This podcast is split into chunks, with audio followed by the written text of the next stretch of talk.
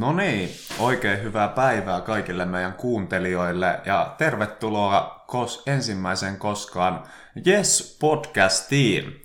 Meikäläinen on Otto Torkki ja tällä hetkellä Jessin tapahtuma vastaavana toimi. Ja tänään täällä studiossa on myös meidän ikioma puheenjohtaja Akseli Jaar. Tervetuloa Akseli. No moro, moro, lämmin moro kaikille. Tota, onhan tämä nätti päästä tekemään tällaista pilottia, mutta eihän me täällä ihan kaksi olla, että meillä on täällä tämmöinen Jees-alumni ja myös startup-kentässä toimiva miesmyytti ja legenda Tuomas Kaleton.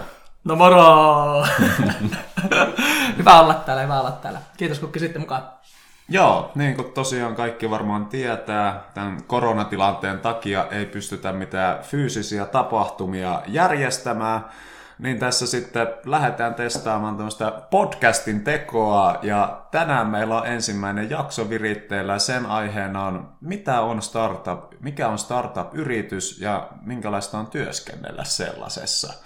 Ja Wikipedian mukaan, kun katoin tuossa äsken, niin startup-yritys on nuori ja kasvava yritys. Se oli se ensimmäinen lause siitä, mutta olisiko teillä mitään Tuomas tai Akseli omaa näkemystä siitä, että mikä on startup-yritys teidän mielestä? No tota, tota, tota. Hyvä, että ensimmäinen lause muistui mieleen sieltä startupista. mutta, tota, siis sehän on niinku todella hämmäinen käsite mun mielestä, että, niinku, että mikä on startup ylipäätänsä, että sitä käyttää hyvin löyhästi. Ja tota, ei sinne mun mielestä ole suoranaisesti mitään määritelmää. Että kovastihan niin startupista tulee mieleen just Lushit ja kaikki muut tällaiset, niin kuin, että mikä, mitkä on kaikennäköisen pöhinä ilmentymiä, mutta että ehkä siinä on just se, että mikä yleensä yhdistetään, niin pyritään tekemään liiketoimintaa, joka on jollain tavalla skaalattavissa, mutta, mutta tullut myös kyllä niin kuin vastaan sellaisia startuppeja, jotka on hyvinkin perinteisillä aloilla liikenteessä, eli tekee niin kuin hyvin perinteistä liiketoimintaa, että siellä ei ole niin kuin mitään hienosti skaalautuvaa softaa tai mullistavaa uutta Airbnbtä taustalla, vaan niin kuin halutaan, halutaan vaan kasvaa yrityksenä.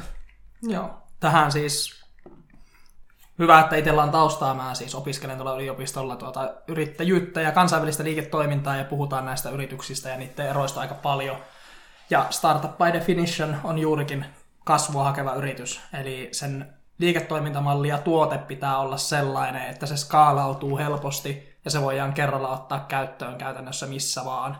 Eli perus yhden henkilön parturikampaamo tai pullapuoti ei ikävä kyllä ole startup, vaikka niitäkin nykyään kuulee, että jokainen perustettu firma on startuppi.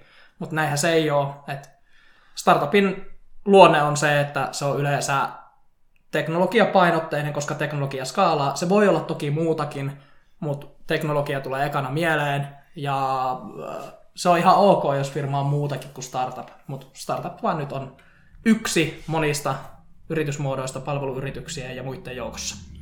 Kyllä, ja sitten ehkä tuossa just se, että sellaisista perinteisemmilläkin aloilta niin saadaan sitten startuppeja siten, että otetaan joku vanha liiketoiminnan osa ja tehdään siitä niin kuin tehdään siitä sitten osa sitä isompaa kokonaisuutta, sitä palvelua. Esim.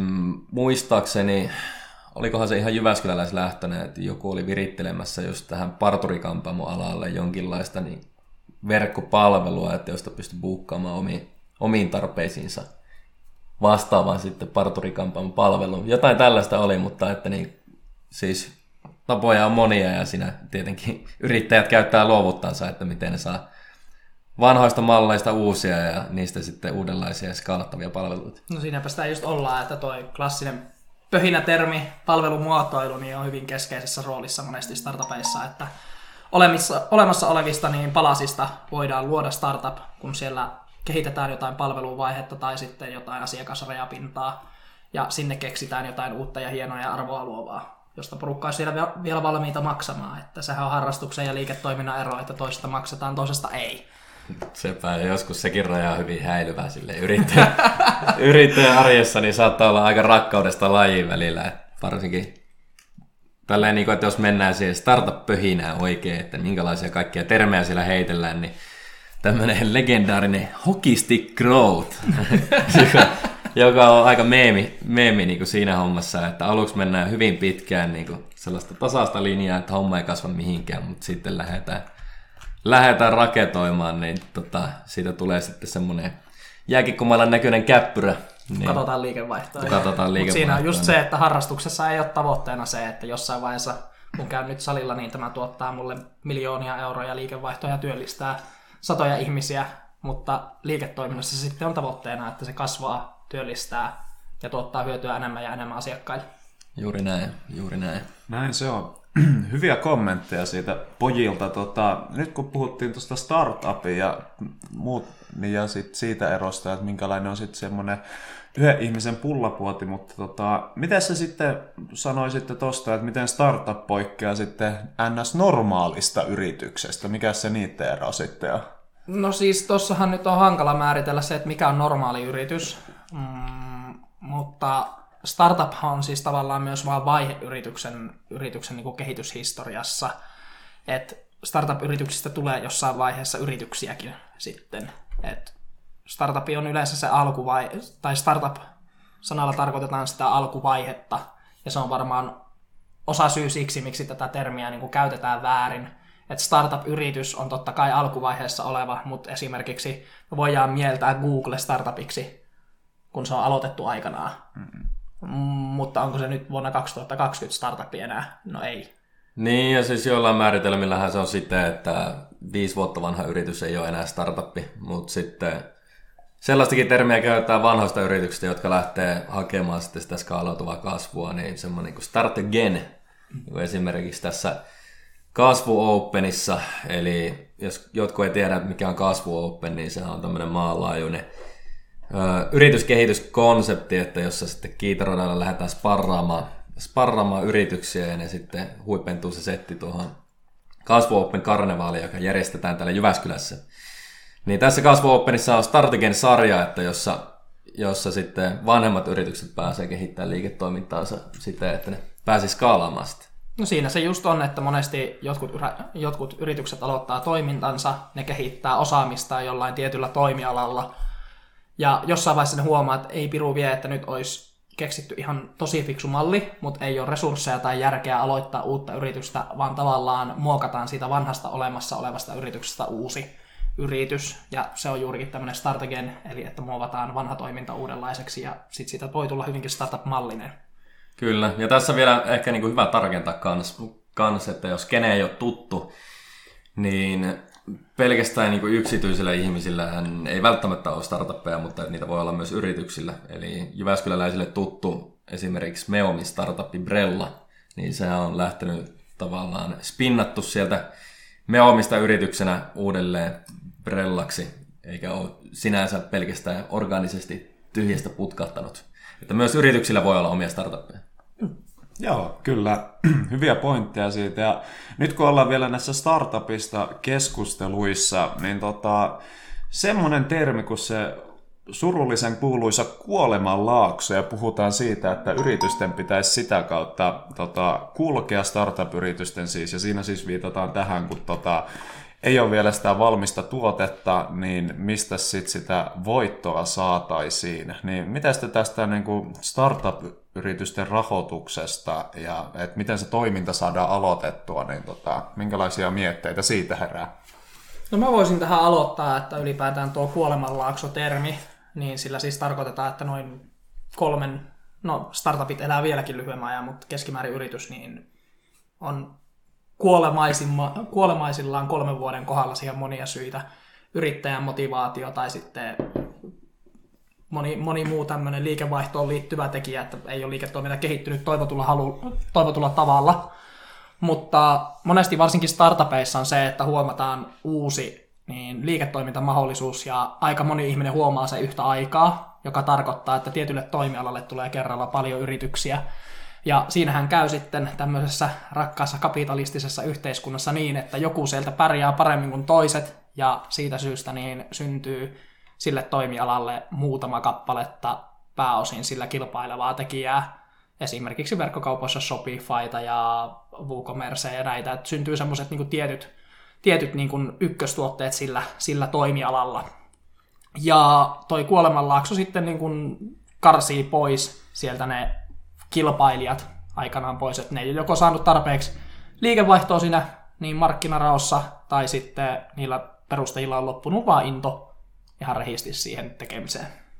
Kyllä, ja tuosta päästäänkin, päästäänkin siihen, että mistä olette tuossa kysyä, se startuppien rahoittaminen. Eli sehän on semmoinen aihe, että, niinku, että mihin sisältyy suurta mystiikkaa. Että tota, alkaa internetin syövereitä tutkimaan, niin siellä pääsee jos jonkinnäköisiin malleihin, että millä voidaan laskea yrityksen arvoa, arvoa ennen, ennen kuin sitä tuotetta on valmiina, valmiina tai että sitä liikevaihtoa on alkanut tapahtumaan. Ja niitähän nyt voi sanoa ihan vaan hallusinaatioiksi. Ja maailmalla, maailmalla on tota enkelisijoittajia, jotka, jotka myös panostaa niin pelkkiin hallusinaatioihin. Et siellä on yleensä tietenkin osaava tiimi taustalla, että jotka on niin laskenut tosi, tosi tarkkaan sen, että, niin kuin, että mikä potentiaali sillä tuotteella tai palvelulla on. on että se on ehkä sellainen, sellainen asia, että mikä pitää tarkentaa, että ihan tyhjään sijoittajat ei lähde. Että vaikka, vaikka monesti ajatellaan, että sijoitetaan pelkästään niihin hallusinaatioihin, joita ne toki on, mutta että siellä on taustalla sitten, sitten oikea potentiaalia. Idea ja visio. Kyllä, juuri näin. Ja siihen sinne sijoitetaan, että sijoittaja sijoittaa siihen, että saadaan tämä visio syntymään todeksi, ja siinä on sitten tietyt, tietyt hyödyt sijoittajalle mm. olemassa, jos nämä tavoitteet ja visiot toteutuu.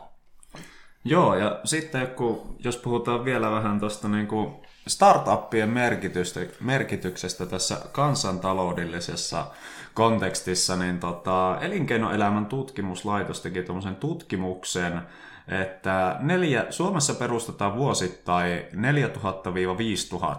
startup-yritystä, niin otetaan se kanssa kommentit, että miltä tämä luku teistä kuulostaa?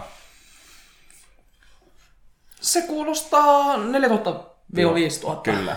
Um, se kuulostaa aika pieneltä luvulta itselle, että ottaa huomioon se, että aika moni startup ei selviä elossa, kuuluu vähän siihen lajin luonteeseen, että yleensä siellä ei ole resursseja tehdä kerralla niin valmista teknologiaa tai niin valmista tuotetta, jolla sitten markkinoita saataisiin haltuun, niin tuosta 4000-5000, niin aika epätodennäköistä, että tulee sitten oikeasti kasvavia, kasvavia yrityksiä. No tuo on myös semmoinen vähän statistiikka-asia, että tota, tuossa suomalainen mentaliteetti tulee kuvioihin. Eli Suomessa aika pitkälle just lasketaan, suunnitellaan ja mietitään, että voiko siitä, voiko siitä ideasta tai visiosta tulla liiketoimintaa. Jos se näyttää siltä, että sitä ei tule, niin sitten sitä Oytä ei esimerkiksi perusteta, mikä on ihan ymmärrettävää. Mutta sitten moni tällainen startup-statistiikka niin perustuu jenkkien lukuihin, jossa sitten, että se lähtö tai se kynnys on niin huomattavasti paljon matalampi lähteä perustamaan sitä yritystä ja lähteä kokeilemaan sitä. Et se kulttuuri on ehkä siinä mielessä vähän erilainen ja lukemat saattaa senkin takia olla, olla erilaisia esimerkiksi tuolla ison rapakon toisella puolella. Niin ja jännä nähdä, miten vaikuttaa nyt toi, että Oyten alkupääoma puotettiin nollaan. Et vaikuttaako se sitten startuppien määrän kasvuun. Mutta tosiasia on se, että startuppia aloituksia tarvitaan paljon, että sieltä tulee sitten eläviä yrityksiä ulos. Että toi 4000-5000 niin kuulostaa aika pieneltä. Kyllä, ja tämän saman tutkimuksen mukaan niin noista 4-5 tuhannesta yrityksestä 6-7 prosenttia saa kolmessa vuodessa kohtuullisen kasvun rakennettua, eli noin 300 yritystä. Et ihan mitään niin kuin älyttömästi sit, jos miettii, että vuodessa se 300 yritystä tulee koko Suomesta, niin eihän se sitten loppupeleissä niin iso numero ole kuin mitä se voisi olla. No mutta toisaalta jos tuon ajattelee silleen, että jos ajatellaan, että on 2-3 kappaletta työntekijää per aloitettu startup, eli sitten siinä olisi, se oli 5000, niin käytetään 15 000 lukuna, niin tarkoittaa sitten, että se 300 yrityksen niin pitäisi työllistää, paljonko se on, se on, no jos ne 40 työllistää per naama, niin, niin. sitten ollaan jo aika lähellä totuutta, että mm. saman verran henkilöitä on työllistynyt. Et, uh, tuo kuulostaa kyllä sille ihan, ihan niin kuin realistiselta, mutta toisaalta pitäisi tietää se paljonko ne sitten työllistää ne tässä kohtuullisen kasvun saavuttaneet yritykset. Et en tiedä, että mitä se tarkoittaa tuon tutkimuksen mukaan. Niin, tuokin on myös noita hämäisiä termejä, että mikä on kohtuullinen kasvu. Mutta se just yleensä siinä vaiheessa, kun sitä kohtuullista kasvua alkaa tulemaan, tulemaan eli senttejä alkaa ropiseen tilille, niin siinä vaiheessa startup saattaa hakea sitä rahoitusta, joka saattaa olla, saattaa olla joku venture capital-yritys tai enkelisijoittajat tai vaikka niiden kombinaatiot, joilla sitten lähdetään hakemaan sitä räjähtävää kasvua, kasvua jolla, jo, jolla ne tehdyt sijoitukset sitten ohjataan suoraan siihen kasvuun. Näin se on, näin se on. Joo, hei, kiitoksia hyvistä kommenteista tähän väliin. Että tässähän tuli oikeinkin hyvää keskustelua startupeista ja yrityksen kasvamisesta ja kaikkea siltä väliltä, mutta tota, mitäs ihan teillä meidän ikiomassa Jyväskylässä, niin minkälaisia startuppeja täällä on sitten tota, esimerkiksi? Mm, no Brella mainittiinkin jo tässä. Sitten yritystehtaalla Heimoja tietysti oma lippu nytten heiluu tässä vahvasti, että Shareway.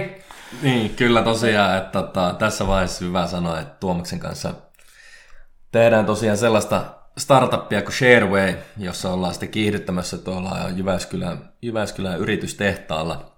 Ja Heimo Kars on varmasti, varmasti monille tuttu, eli heillä on tuo autojen, autojen yhteiskäyttöpalvelu palvelu ja tota, tota, tota. No Servei parkkipaikkojen vertaisvuokraaminen, on time puhelurobotiikkaa tekee, he ovat Jyväskylästä. Uh, no en tiedä, laskeeko pelialayritykset nyt tähän.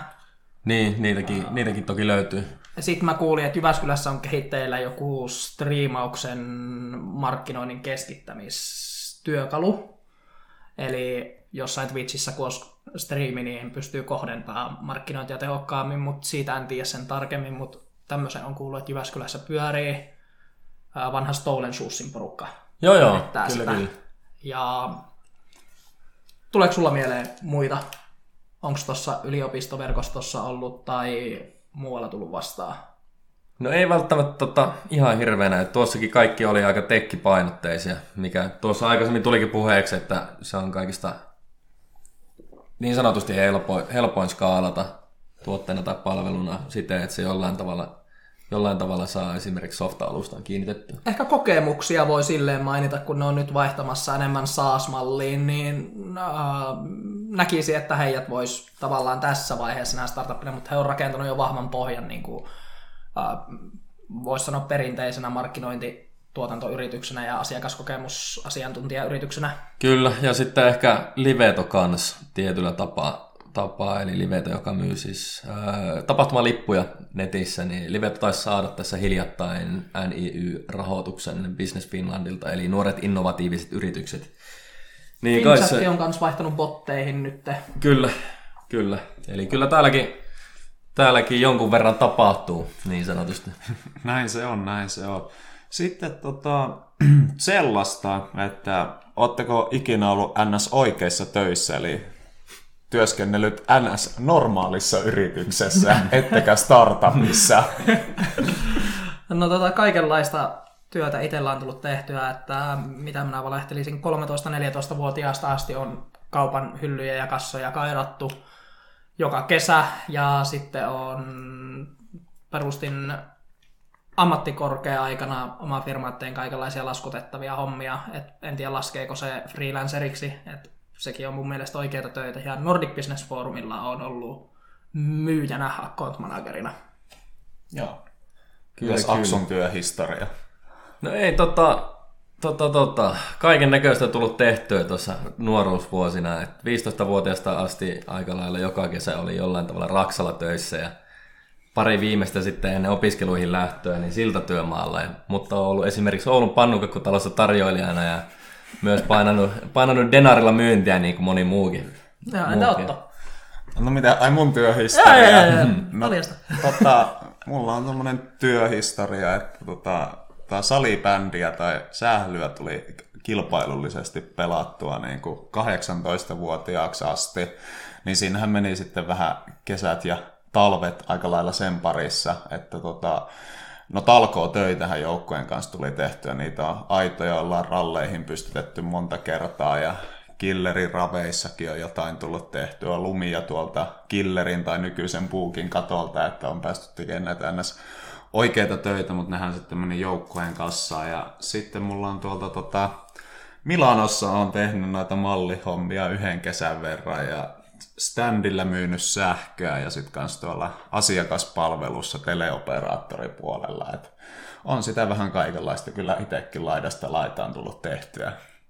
Se kuuluu nuoren miehen elämään, että vähän, vähän kokeilee kaiken näköistä ja katsoo, että miten, miten se meni. Tuomas taisi joskus heittää, että niin heittää paskaa seinälle ja katsoa mikä tarttuu kiinni. Niin. Vanha viisaus kuuluu, mutta sitten tähän aasinsilta itse aiheeseen, niin miten nämä teidän oikeat työt eroavat tämmöisestä startup-työstä?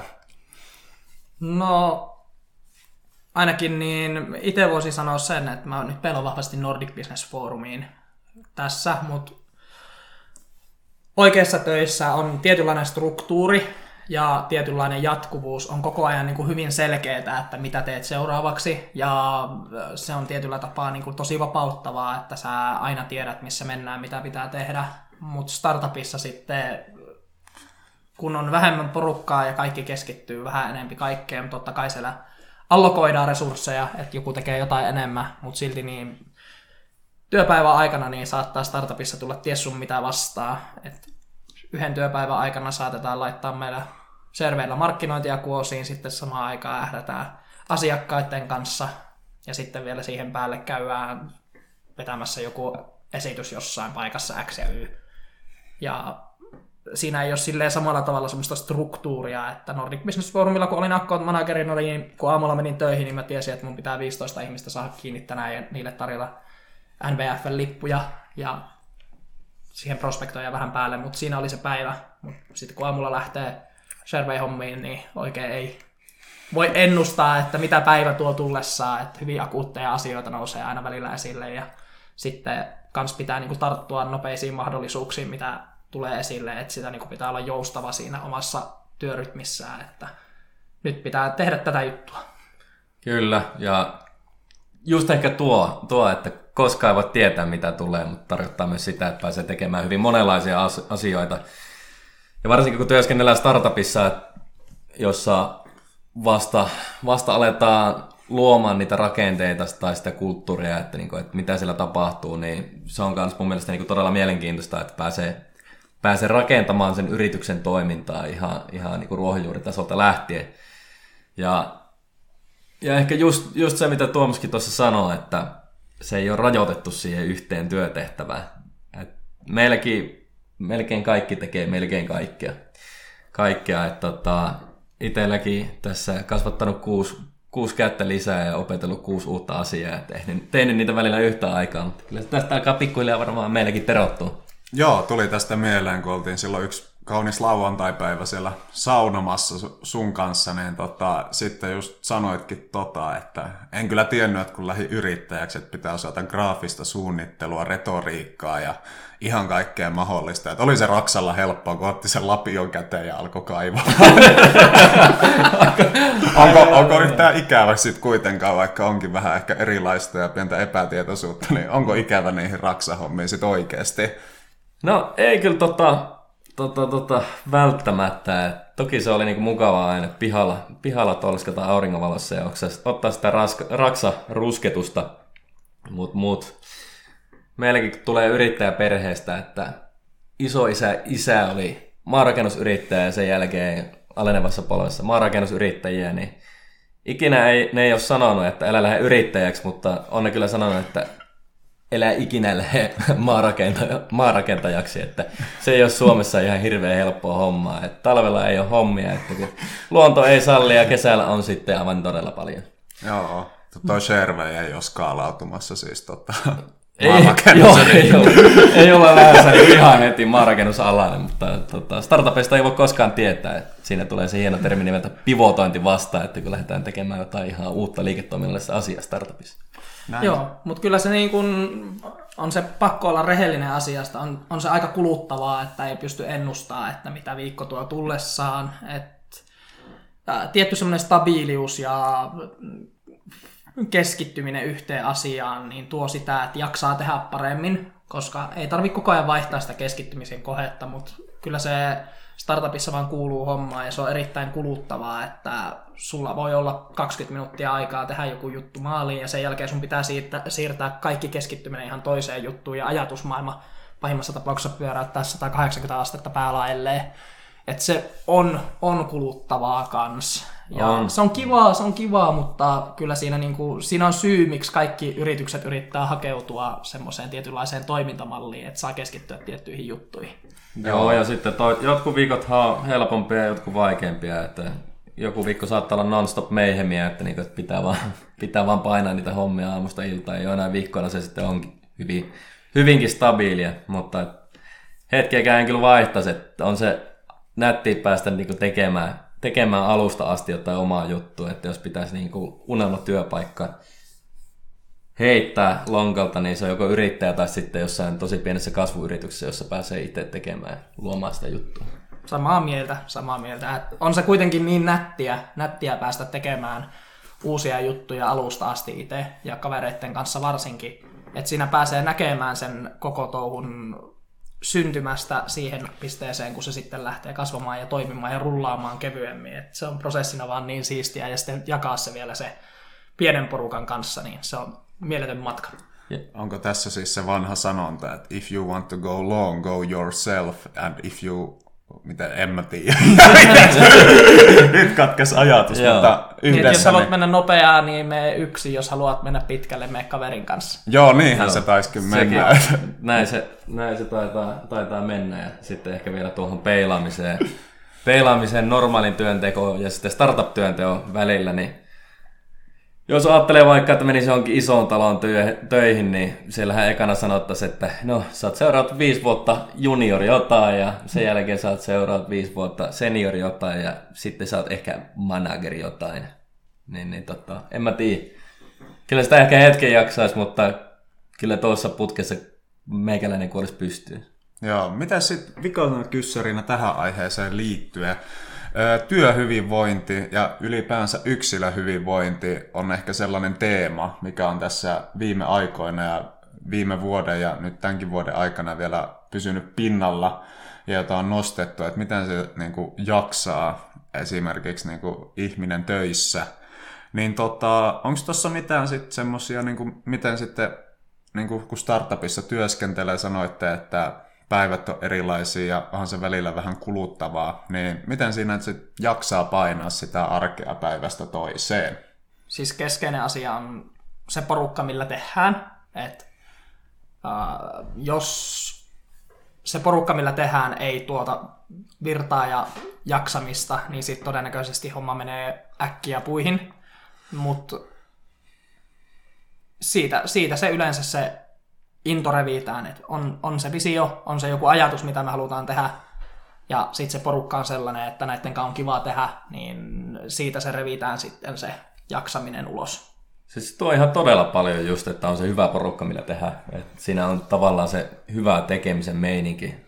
Ei tarkoita nyt sitä, että niin päivät olisi pelkkää röhistelyä kahvikupin äärellä, vaan silleen, että aina kun tehdään niinku niitä hommiakin, niin siinä on tietty pilike silmäkulmassa, niin se, se kantaa pitkälle.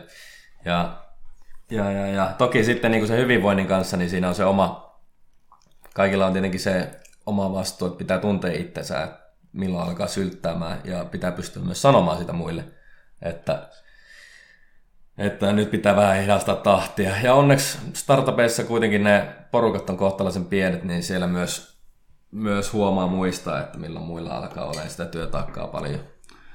Okei, hei. Kiitos paljon tota, teidän mietteistä ja tässä tulikin oikein hyvää settiä. Ja seuraavaksi me saadaankin sitten Pauliina Alanen, joka on konsanaan tuolta Startup Lifersin kautta työ, työllistynyt tuonne Piilaaksoon ja viettänyt siellä työ, työvuosia, niin me otetaan Pauliina suoraan sitten seuraavaksi linjoille ja katsotaan, mitä hänellä on sanottavaa tästä startupeissa työskentelemisestä ja minkälaista se oli sitten siellä Jenkeissä verrattuna Suomeen, koska kokemusta löytyy häneltä molemmista, joten nyt kannattaa pysyä kuuloilla. Otetaan seuraavaksi sitten Pauliina. Loistavaa. Stop.